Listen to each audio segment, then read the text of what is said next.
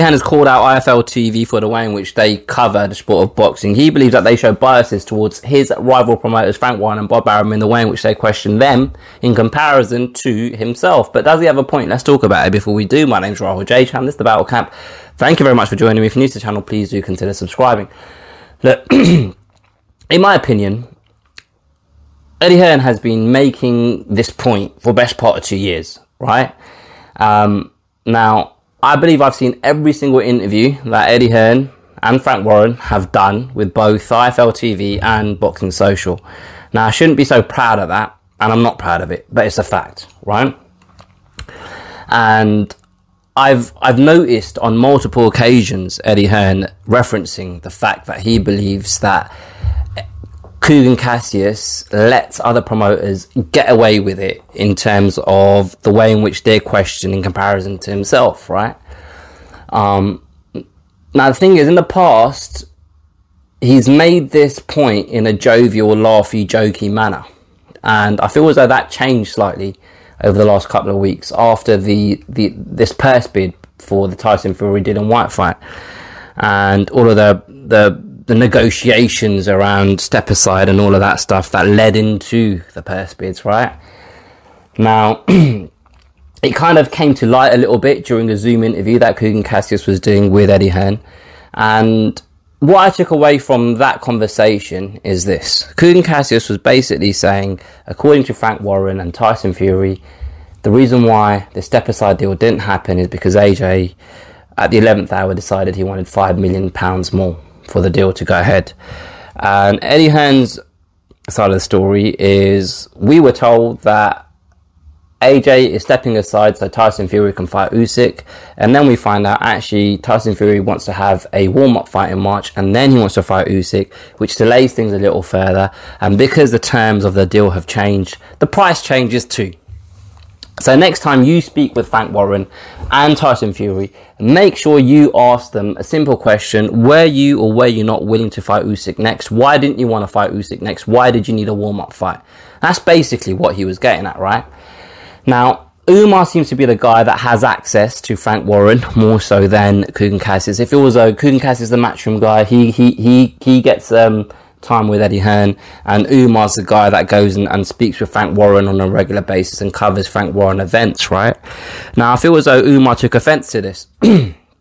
and he was quite aggressive in his line of questioning uh, to Eddie Hearn in their interview last week at the, the, the Katie Taylor um, press conference event.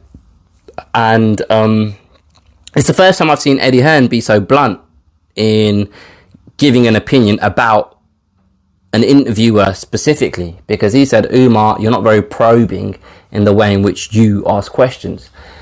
Now, Umar said to Eddie Hearn during this conversation, if, all right, what specifically do you want me to ask? And I think Eddie Hearn kind of said, look, it don't matter, I don't want you to ask anything specific.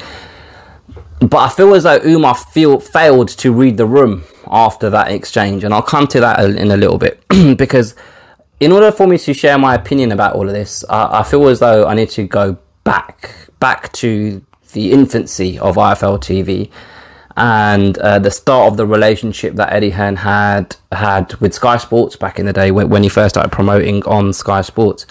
Because I feel like I was probably one of the first few hundred subscribers to IFL TV. In them days, it was I Film London, We Film Stuff was the tagline, and there was a handful of YouTube boxing channels. There was there was IFL TV, uh, UK Wing Chun student, Hatman before he had to strike back when he used to show his face.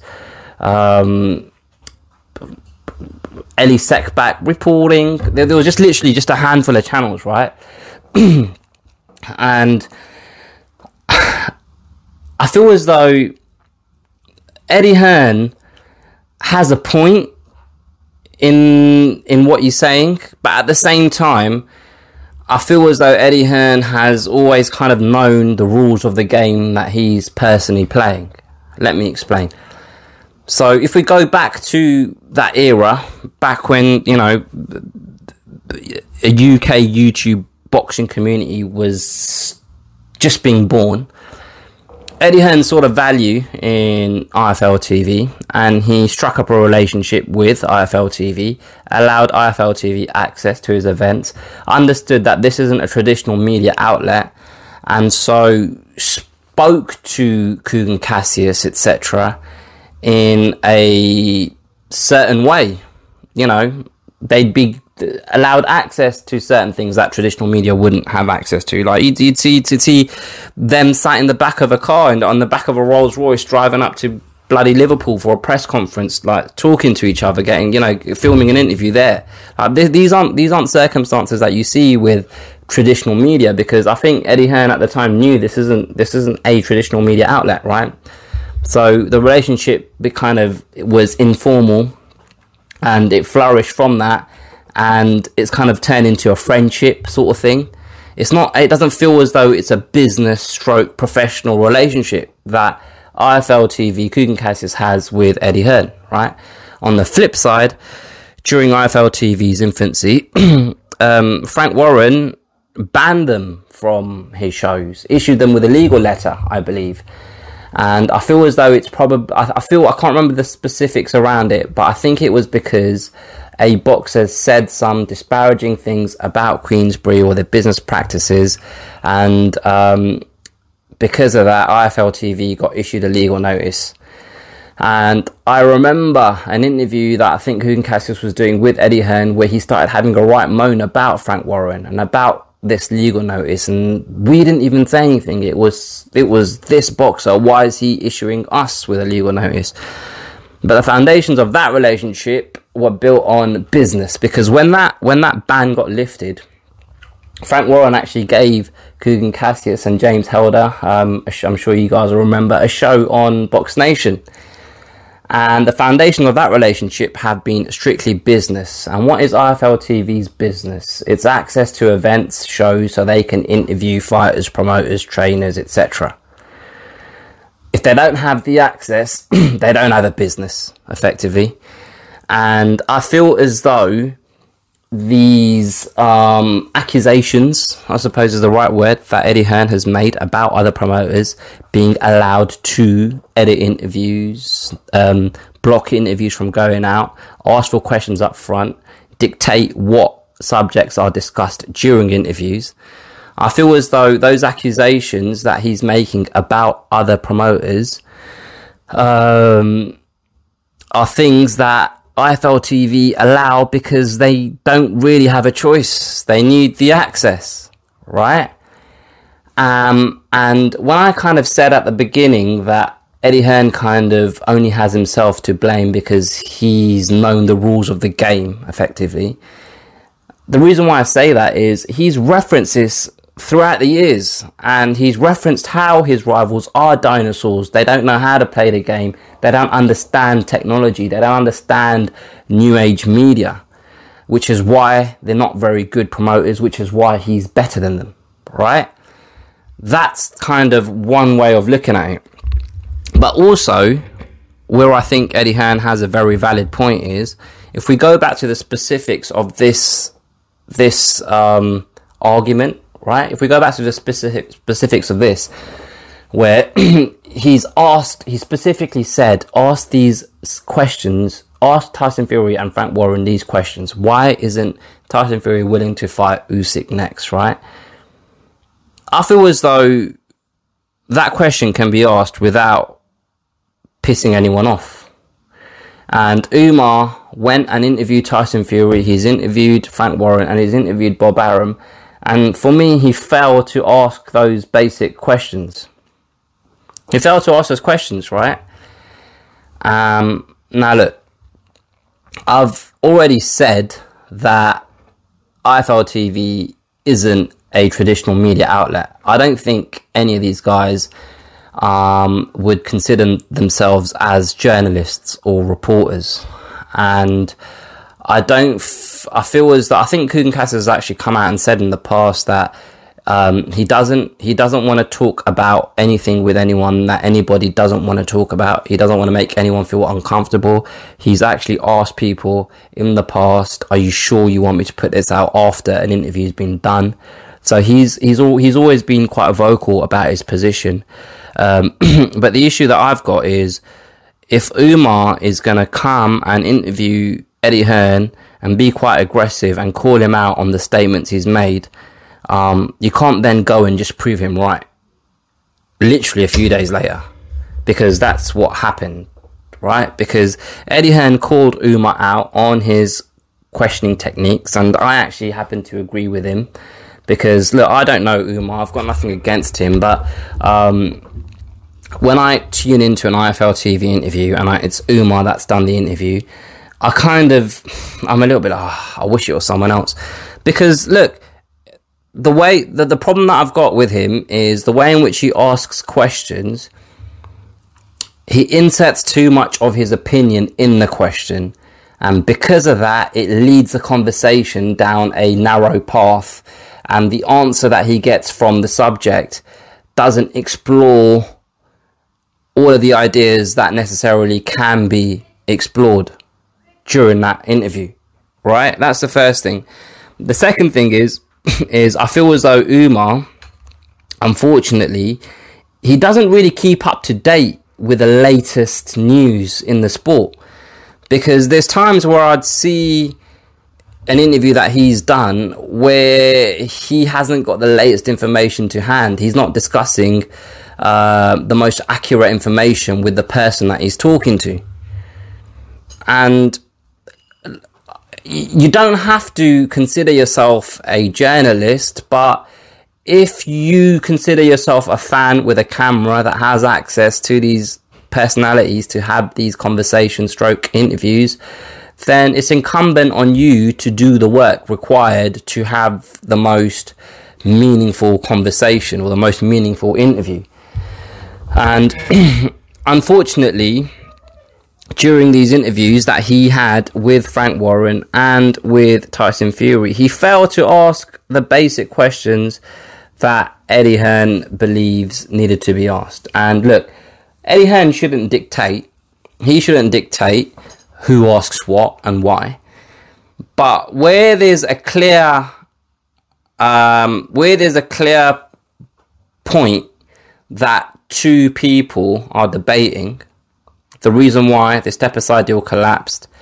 Um,